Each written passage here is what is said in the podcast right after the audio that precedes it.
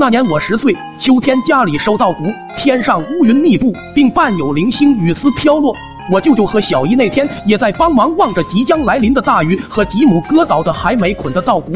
老妈对我说：“我没时间回家做饭了，家里杀的鸡都弄好了，你把它炒炒放陶罐里煨一下。”第一次被委以重任，心中那份自豪和兴奋难以言表。我高兴的回家了，在灶堂烧火，我学着老妈的样子，油淋热锅。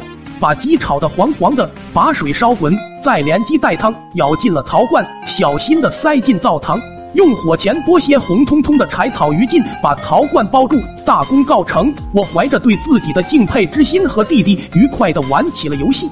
过了一阵子，弟弟嗅着弥漫的香气，说：“哥，我饿了，你捞个鸡腿，我吃吧。我自己也想尝尝。”就拿了湿抹布去灶堂里提瓦罐。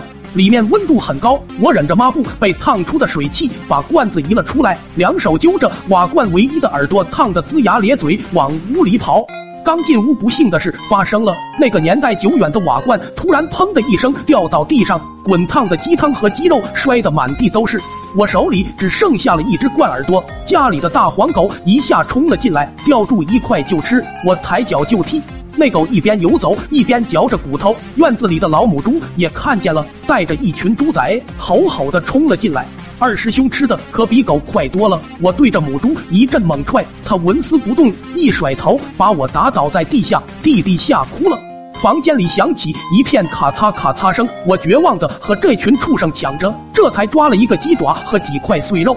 老母猪对着我的屁股又是一拱，一个狗啃屎。我再次摔得老远，爬起来时，地面已被吃得干干净净，地上只剩一滩慢慢渗入地面的鸡汤。吃霸王餐的畜生陆陆续续的都跑了，我呆呆的站着，像做了场噩梦一样。鸡没了，肯定会被打死，怎么办？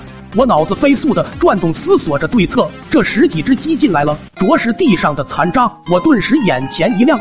一伸手，我就住了一只大公鸡，对弟弟说：“快拿刀来，再杀一只。”咱妈就不知道了。之所以选择公鸡，是因为母鸡要下蛋。这货除了到处和村里的母鸡天天在外浪，啥用没有。农村黄鼠狼多，就算鸡少了也不奇怪。我接过弟弟拿来的刀，让他拽着两只鸡腿，我揪着鸡脖子就割。那时候不知道杀鸡要先拔脖子上的毛，闭上眼乱割了十多下，毛纷飞，皮都没割破。我害怕，不敢杀了。那鸡怒极，噗的一泡稀屎冲在弟弟胸脯上，弟弟一哆嗦。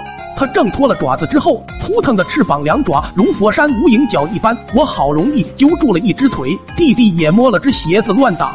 看见鞋子，我想起以前谁要是惹了我，就在他家鸡腿拴上石头撵着玩，一会鸡就累得歇菜了。既然不敢杀你，那就把你累死。我夹住鸡头，把弟弟以前的两只猫头鞋都拴在鸡腿上，用麻绳捆好一扔，那鸡穿着鞋子就往外跑，我跟着追，一停下来上去就是一脚，眼看就要累死。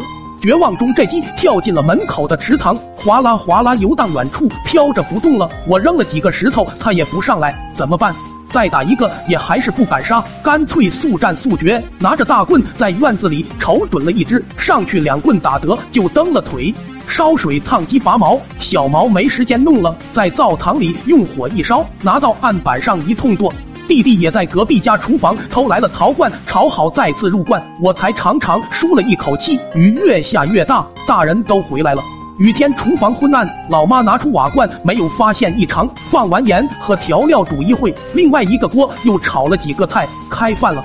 大家忙着吃鸡，用力扯着，都在议论老母鸡就是难炖。小姨夹了鸡肠看了看，给我妈说：“姐，你鸡肠子没抛。”屎都炖出来了，汤不能喝了。老妈不相信，我都剖好洗干净了呀。正说着，二舅嗷的叫了一声，一看一个鸡真被咬破了，满满一嘴鸡屎正在往外吐。大舅也咬破了激素，难以置信的从嘴里吐出了一堆道，瞬间热闹了。老妈筷子一震，哗啦，发现有三个鸡爪，问我咋回事？这是弟弟看见一个嘴里吐到一个嘴里喷屎。早吓坏了，哭着一五一十的招了。一阵沉默，老爸忽然挪开椅子就来打我。我两个舅舅一下上前紧紧按住，并示意我快点到大门口躲一下。我惊慌的跑到了大门外，那只穿着鞋的公鸡带着村里一群母鸡在门口另一端躲雨。仇人相见，分外眼红，愤怒的鸡群向我冲了过来。